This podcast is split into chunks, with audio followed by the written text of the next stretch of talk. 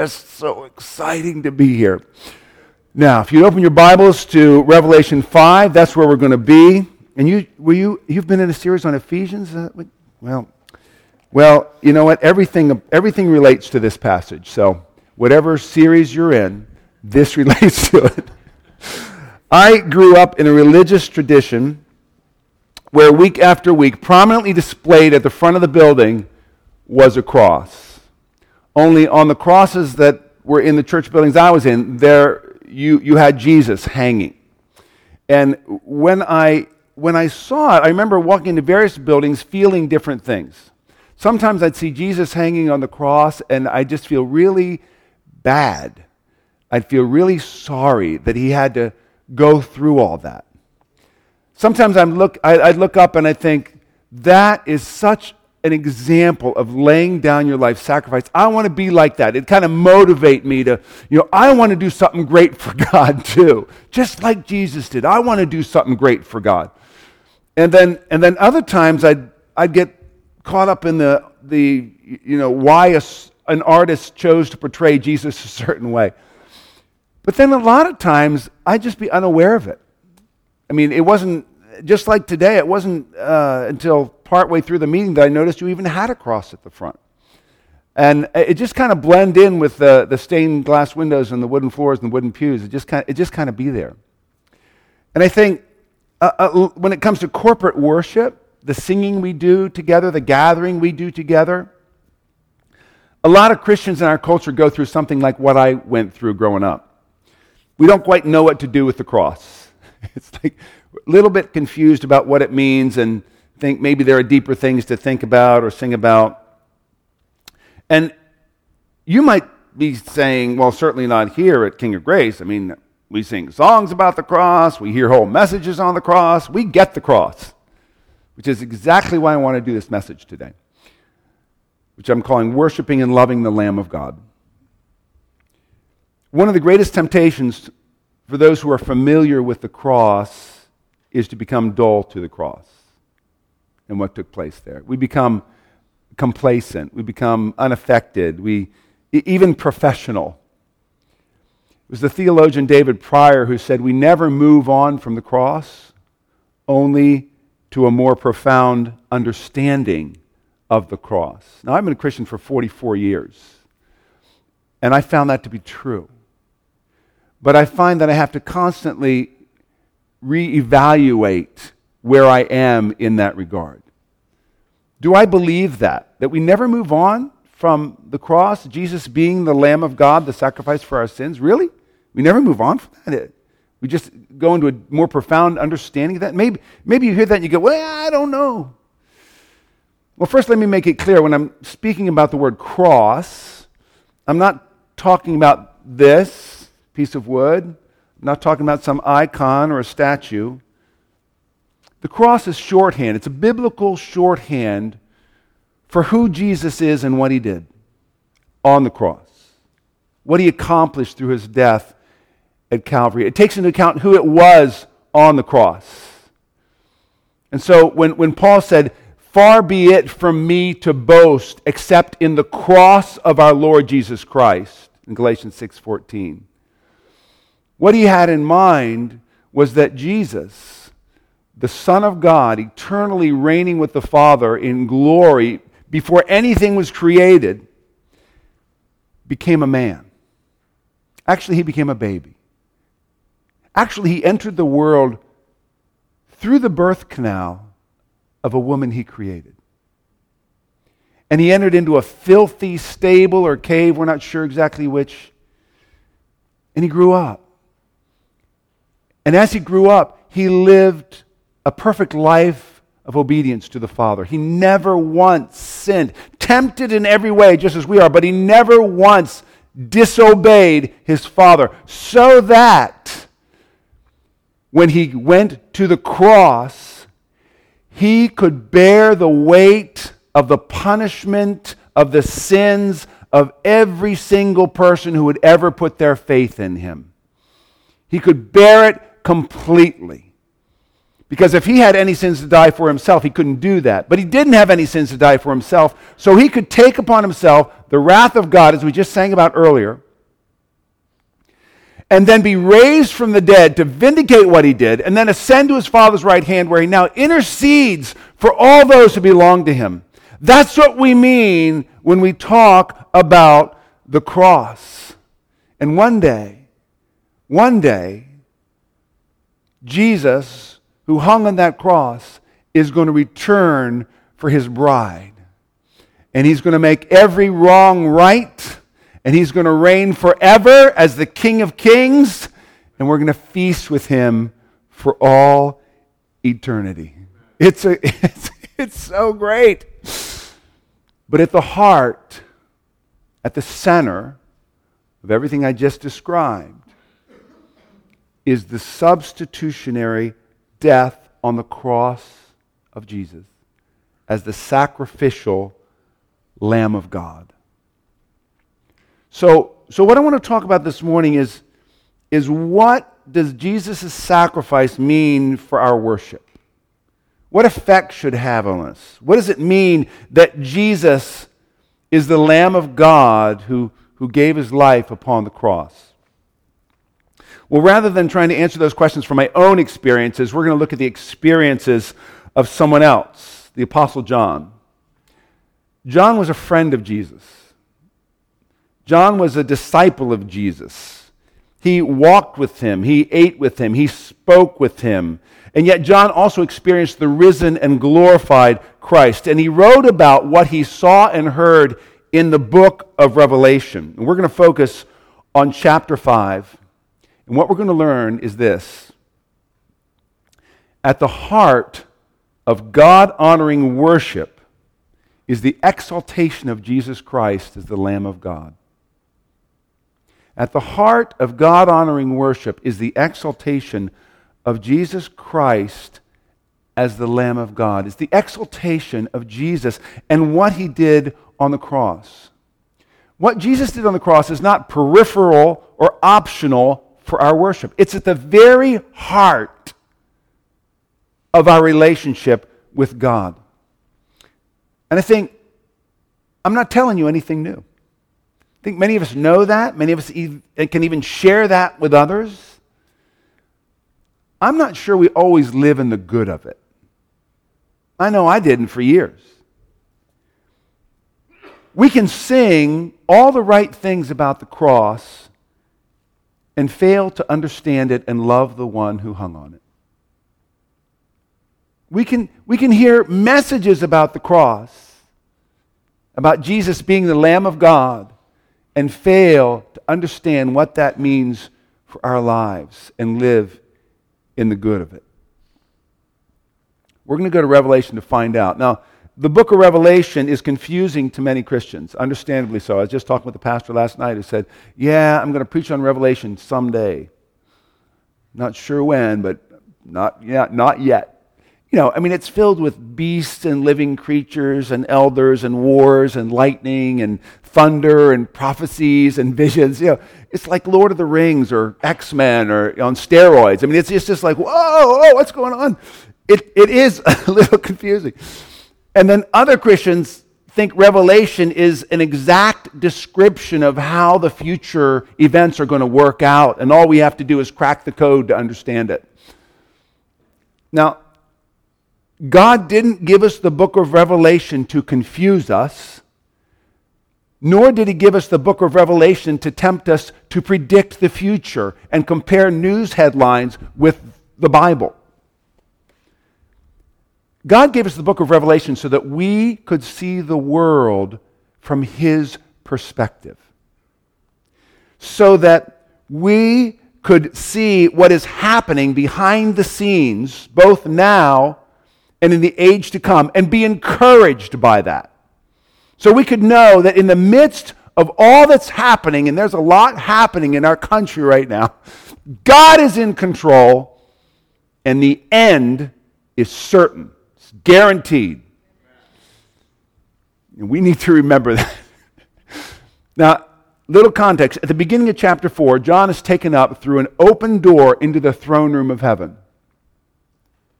Let's try and picture that. John is taken up through an open door into the throne room of heaven and he sees God. He beholds God seated on the throne.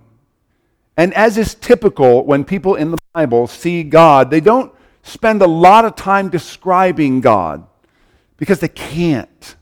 They describe everything that's going on around him. And around him, he hears living creatures constantly crying out. And these are the ones who are closest to God. They're crying out, Holy, holy, holy is the Lord God Almighty, who was and is and is to come.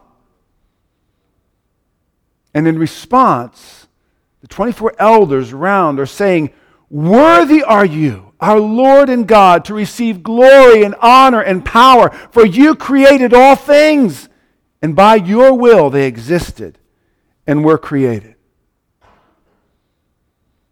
Just the fact that, that God created all things, everything, by his will and for his pleasure, and that he rules all things, should fill us with awe and wonder and amazement. And we could worship God for eternity for those reasons. But God has more to show John, and he has more to show us. And what, what he wants to show us is in Revelation 5. So I'm going to read Revelation 5 for us. This is God's word to us. Then I saw on the right hand of him who was seated on the throne a scroll written within and on the back, sealed with seven seals. And I saw a mighty angel proclaiming with a loud voice, Who is worthy to open the scroll and break its seals? And no one in heaven or on earth or under the earth was able to open the scroll or to look into it.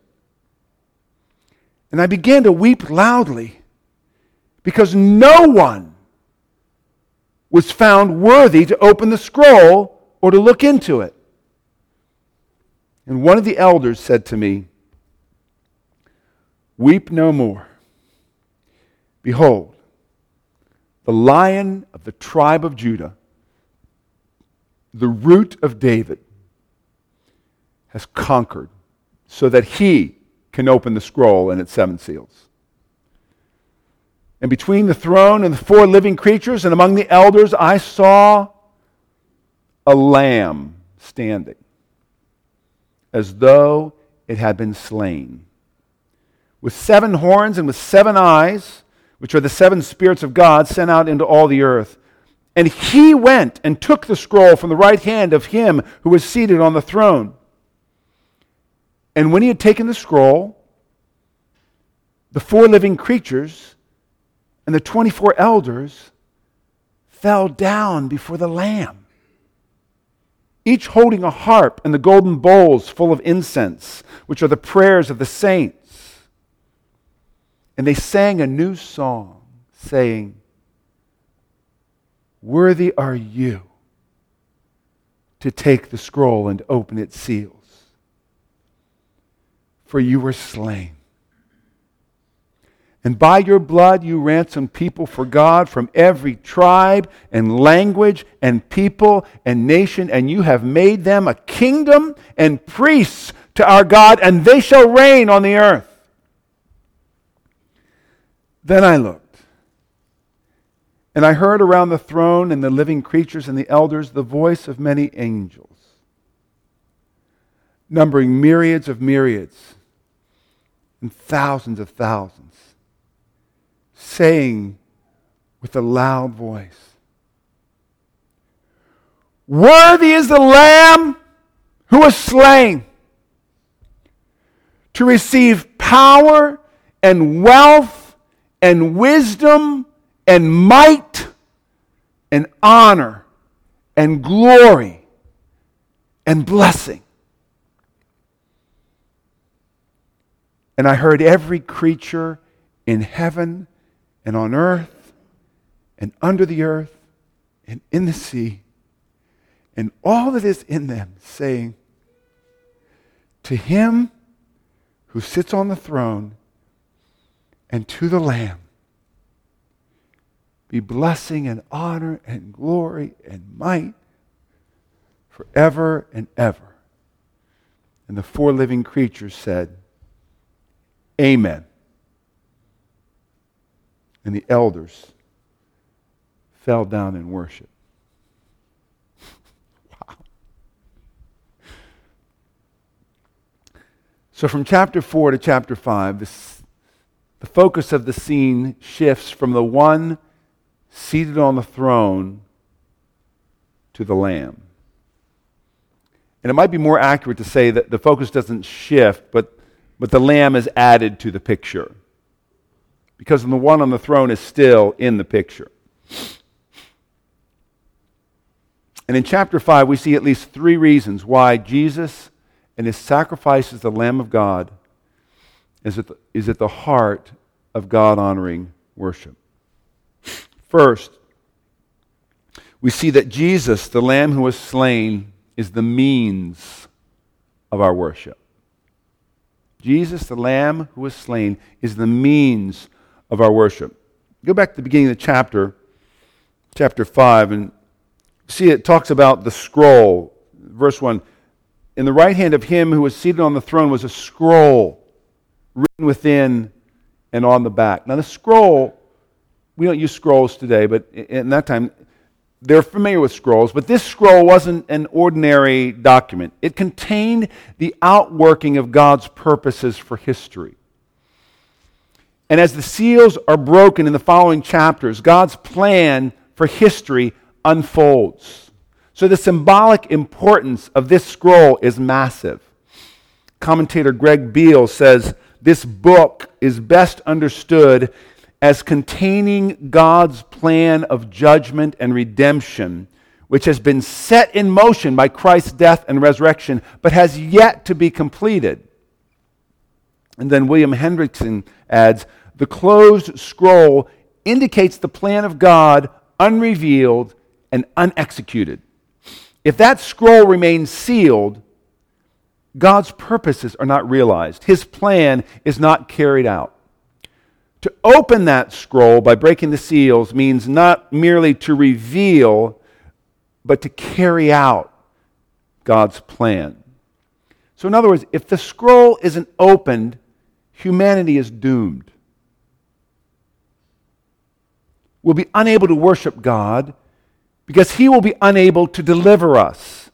The one who opens the scroll has the power to bring about what is going to happen in history for the rest of time. So if the scroll remains closed, if no one can open the scroll, that means history remains directionless, as a lot of people think it already is. God's people have no hope of victory. Their enemies will not be defeated. And in the end, what God had planned would not be achieved. So John responds in verse 4. He says, I began to weep loudly because no one was found worthy to open the scroll. And we can understand better now why he wept loudly. He knew the significance of opening that scroll. Eternity hangs in the balance as they're looking for someone who's worthy enough to open the scroll. So it says they look in heaven and they don't find anyone, which always seems odd to me. No, no, they can't find anyone in heaven. They look on the earth they can't find anyone on the earth. So they look under the earth. Maybe there's someone who has died who's, who's able to open the scroll. They don't find anyone under the earth. Maybe they move on to angelic beings and spiritual rulers and authorities. People have yet to live. They find no one. It's a pretty exhaustive search they've done. But then an elder says to John in verse 5 Weep no more. Behold, the lion of the tribe of Judah, the root of David, has conquered, so that he, and he alone, can open the scroll and its seven seals. Someone has been found worthy enough to open this scroll. It's the lion of the tribe of Judah. It's given two names the lion of the tribe of Judah and the root of David. Now, those don't mean a whole lot to us today, but to the hearers of this document, of the, this letter originally, it would have had a lot of connotations. Both of those names are connected to Old Testament concepts of power and authority and royalty. So you would picture a military ruler destroying those who oppose God's people, a mighty warrior decked out in armor, towering over his enemies. That's the lion of the tribe of Judah, the root of David. So John turns to see the mighty warrior, and he sees a lamb. It says in verse 6 Between the throne and the four living creatures and among the elders, I saw a lamb standing as though it had been slain. This is the one who can open the scroll. Now, Jesus is referred to as the Lamb 34 times in the New Testament. 29 of those references are in the book of Revelation. This is the primary way that Jesus is referred to in the book of Revelation. It's the Lamb. It's a striking and unusual choice. Commentator J.P. Love says, None but an inspired composer of heavenly visions would ever have thought of it. When earthbound men want symbols of power, they conjure up mighty beasts and birds of prey. Russia elevates the bear, Britain, the lion, France, the tiger, the United States, the spread eagle, all of them ravenous. It is only the kingdom of heaven that would dare to use as its symbol of might not the lion for which John was looking, but the helpless lamb. And at that, a slain lamb. And John goes on to describe the lamb. He says that it had seven horns and seven eyes. Now, don't go home and try to draw this. That, that's, not the, that's not why John puts this in here. And I've, I've, I've did that for years. I was trying to think, what did that look like? Seven horns and seven eyes. It's theology by pictures. It's alluding to what those mean. Seven is the perfect number. Horns meant sim- there were symbols of strength in the Old Testament. So this is the one who has perfect and complete strength. Seven eyes means that he sees and knows everything perfectly and completely. That's what he's saying. This lamb is all powerful and all knowing, and yet he's been slain. Now, true, he's standing, he's now alive, but the marks of being slain still remain. So, so what did John see? Was there like a slit across the throat? What was part of the wool stained red? We don't know. But in verse 9, we learn it's because he was slain that he was worthy to take the scroll. Verse 9 says, Worthy are you to take the scroll and to open its seals, for you are slain. Jesus and his work on the cross is our means of seeing God's purposes fulfilled, both in history and in our lives. Evil will be crushed and God will have a people who will worship him forever because the lamb, this lamb, was slain. Now, before Jesus came, hundreds of thousands of lambs had been slain. In the centuries before Christ, Jewish priests would offer up at least 1,093 lambs every year. If you do the math, and how often they were meant to sacrifice lambs, it was 1,093 lambs every year. Now, that's, that's not including the special times. But they could never take away sins. And they surely couldn't ensure that God's purposes for history would be fulfilled. So then Jesus came, the one that John the Baptist called the Lamb of God who takes away the sins of the world. And he offered up a sacrifice that will never be repeated. Never. Never again. Through his once and for all sacrifice on the cross, he entered the heavenly sanctuary to make full atonement for our sins and to tear down the veil that separated us from God. That's why a few chapters later in Revelation 7, we see untold thousands clothed in white robes, which represented purity, worshiping God and the Lamb. And this is what they say. Revelation 7:14. We read, "They have washed their robes and made them white in the blood of the lamb." Only in heaven can you wash your robes in red, in blood, and they come out white. But that's what Jesus does. He makes us righteous in God's eyes because he was slain. Apart from Christ's work on the cross as the Lamb of God, we would have no means of access to God or his purposes. And to have no access means that not only that we can't get close, we can't even get in. No access. No one was worthy to open the scroll in heaven or on earth or under the earth. No one but the Lamb who was slain. He's the means by which we draw near to God. Through Him and Him alone, God's justice is fully satisfied and we can be forgiven. His work on the cross as the Lamb of God is the means by which we worship God. Number two, Jesus, the Lamb who was slain, is not only the means of our worship, he's the content of our worship.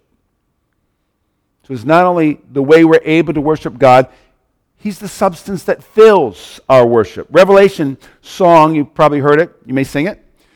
It's a song that has blessed millions all over the world. It's a wonderful combination of lyric and melody that helps us anticipate the time when we'll, then all God's people will be standing around the throne and pouring our hearts out in devotion to the Lamb. Worthy is the Lamb who was slain.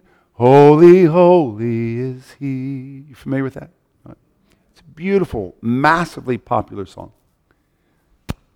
But if I could make one change, and it's not that anybody has asked me to make any changes, but this is what I do. Director of Sovereign Grace Music, I, I get songs all the time that I'm editing. And, and I, I mean, it doesn't need to be changed, but if I could make one change, it would be that it spoke more directly to what the cross accomplished, to what happened when Jesus was slain, what it meant.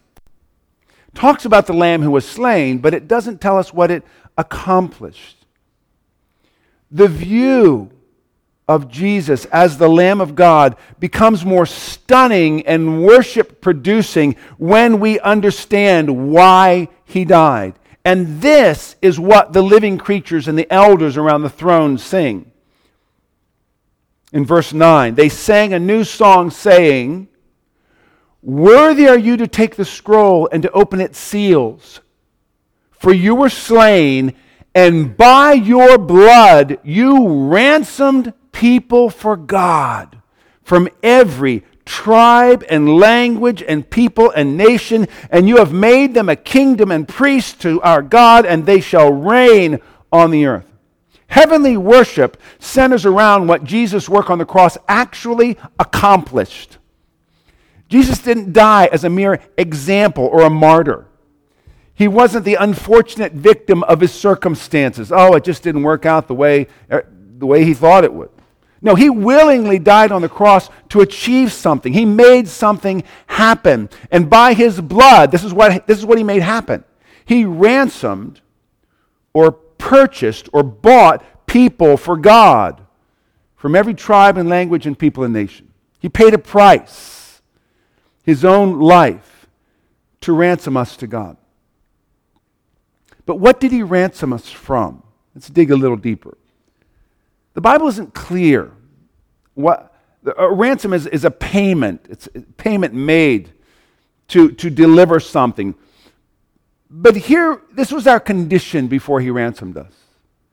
We were under God's judgment and the objects of his wrath. We were condemned under God's law. We were held captive by the devil and slaves to the power of sin. We needed a deliverer. We needed to be ransomed.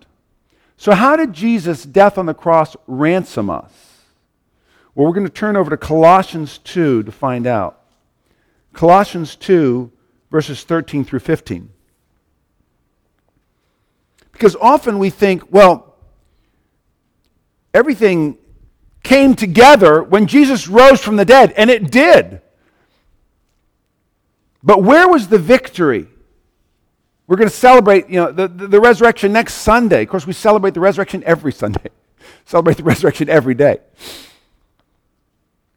But if the cross didn't do what it was supposed to do, then the resurrection wouldn't mean what it's supposed to mean.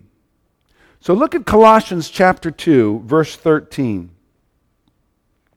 Paul says, You who were dead in your trespasses, and the uncircumcision of your flesh, God made alive together with him, having forgiven us all our trespasses.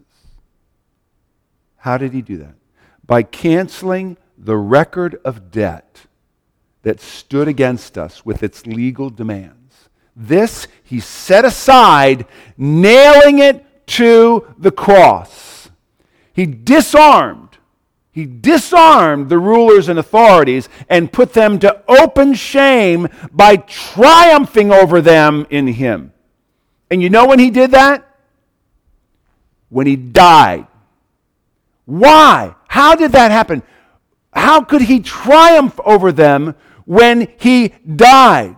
Well, when he died, he canceled the record of debt that was against us. He removed the judgment against us, and he did that by receiving the punishment we deserved for all our sins in his own body. He was our substitute. At that point, all our sins were paid for.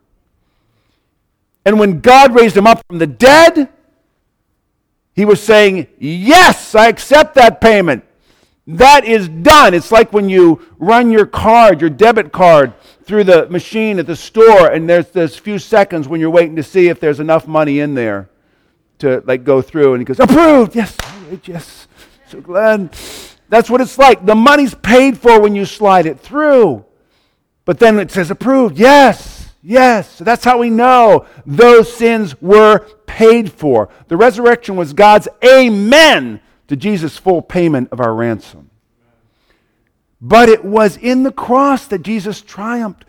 This is such good news, brothers and sisters. Satan can no longer accuse us or condemn us or heap condemnation on us because Jesus, the Son of God, was condemned in our place. And it wasn't just some of the sins he took, it was all of them. It's great news.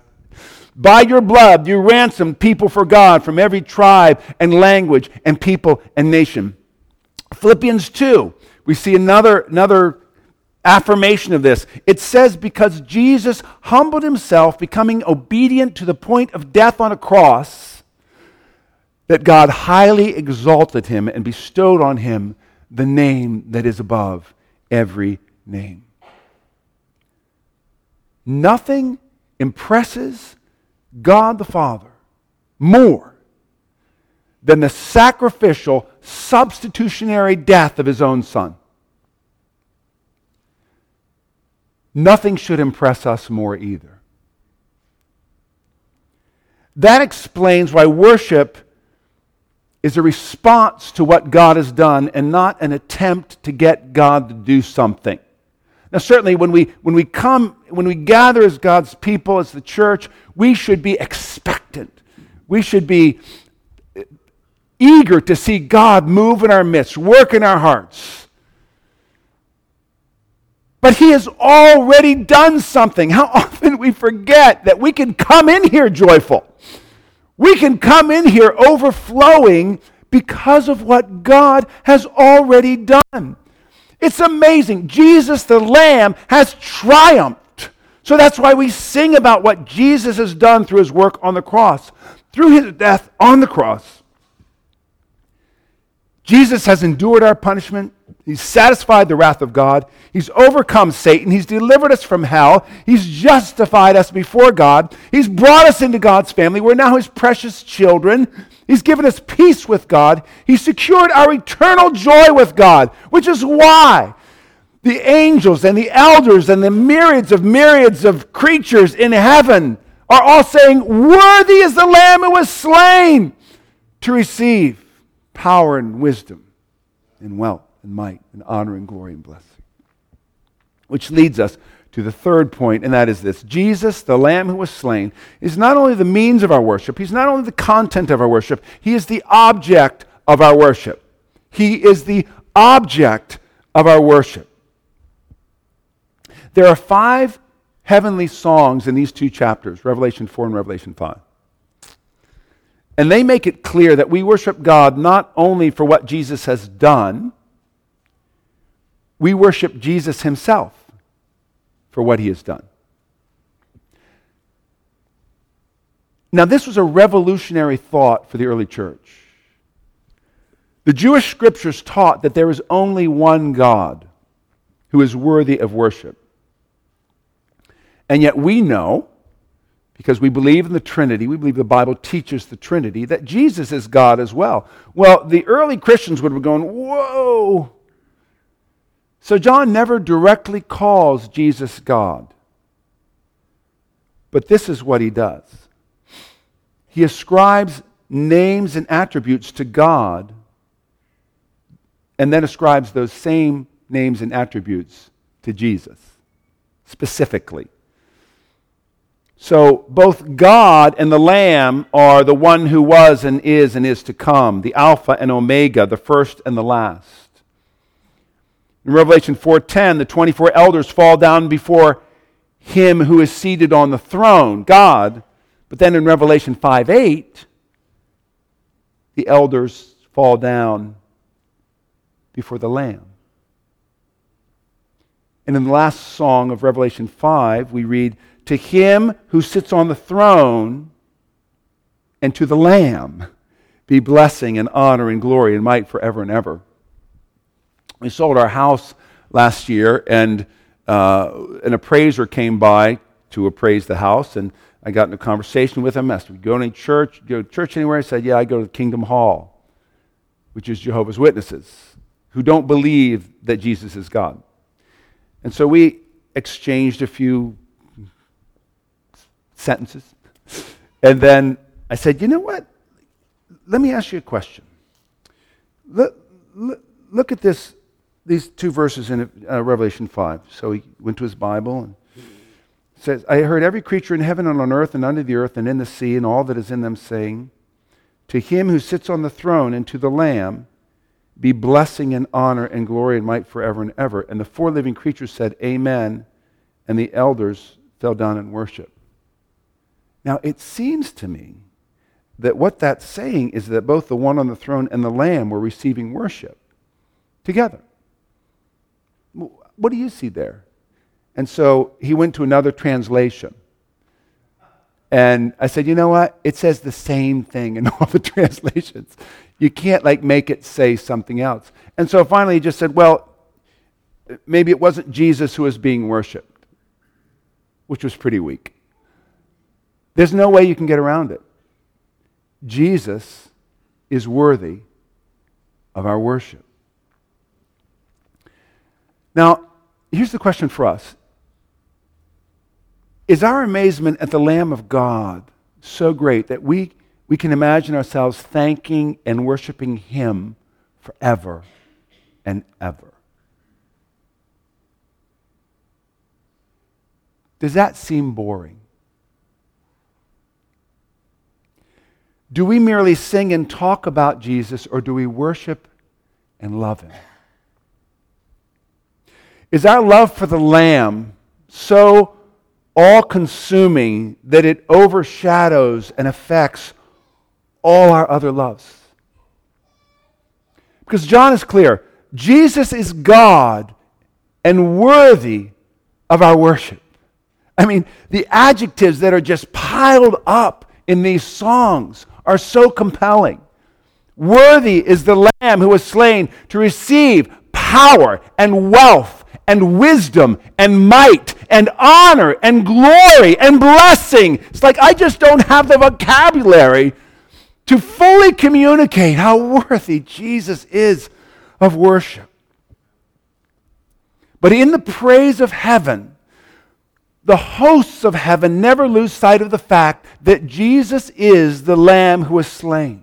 Yes, he's triumphant. Yes, he's the conqueror. He's the king. He's the Lord of lords. He's the ruler of all. He's the bright and morning star. He's the holy one, the true one. He's the faithful and true witness. But he will always be, even in heaven, for eternity, the one who died and who came to life.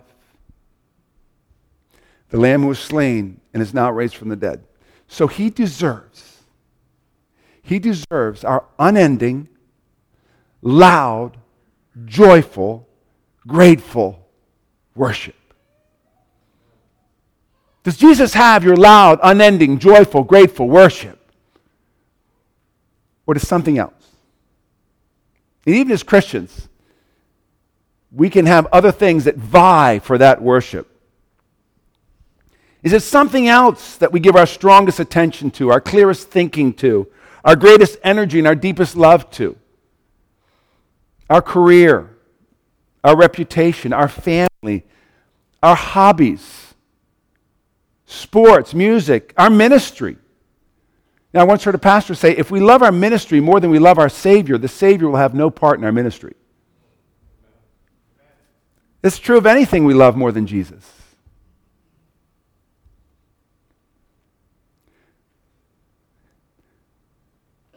So many times people talk about spirituality. I'm a spiritual person.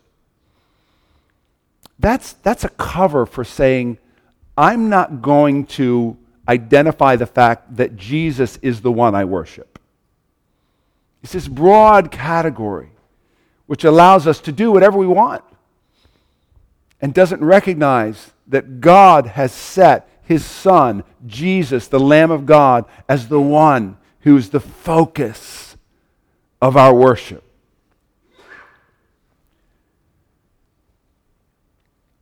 So, this is what this means for us. In our fight against sin, we can look to the Lamb who was slain, who took away all our judgment, all our condemnation, and has freed us from the power of sin.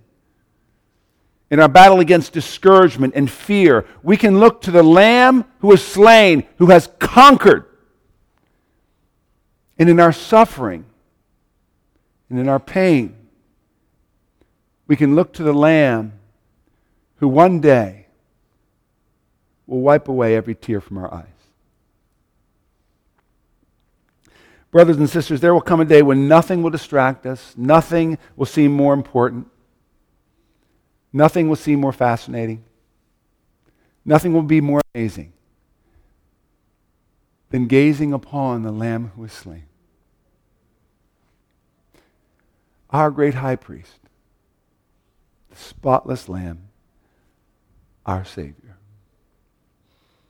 And if it seems impossible to you that that day could ever come, remember that Jesus Christ, the Lamb who was slain, has opened the scroll.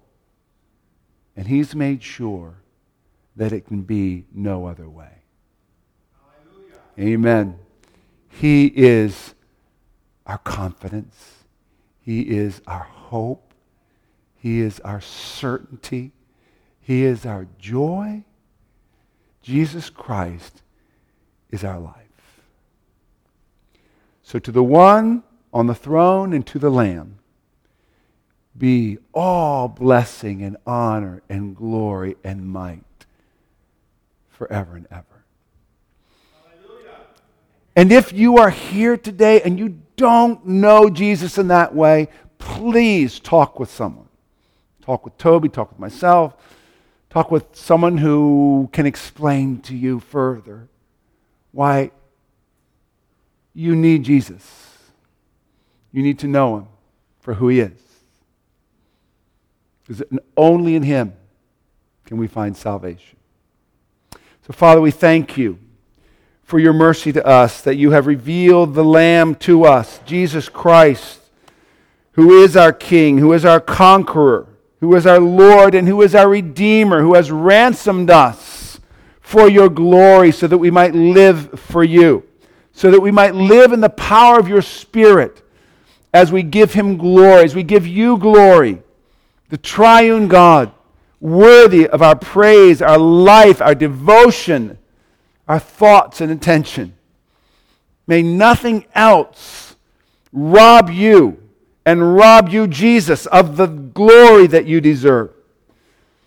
And each time we sing, may we be conscious of the fact that we are joining the hosts of heaven in giving you the glory and honor and praise that you alone deserve. In Jesus' name we pray. Amen. I thought it would be appropriate if we close by singing to the Lamb who was slain. Let's stand together.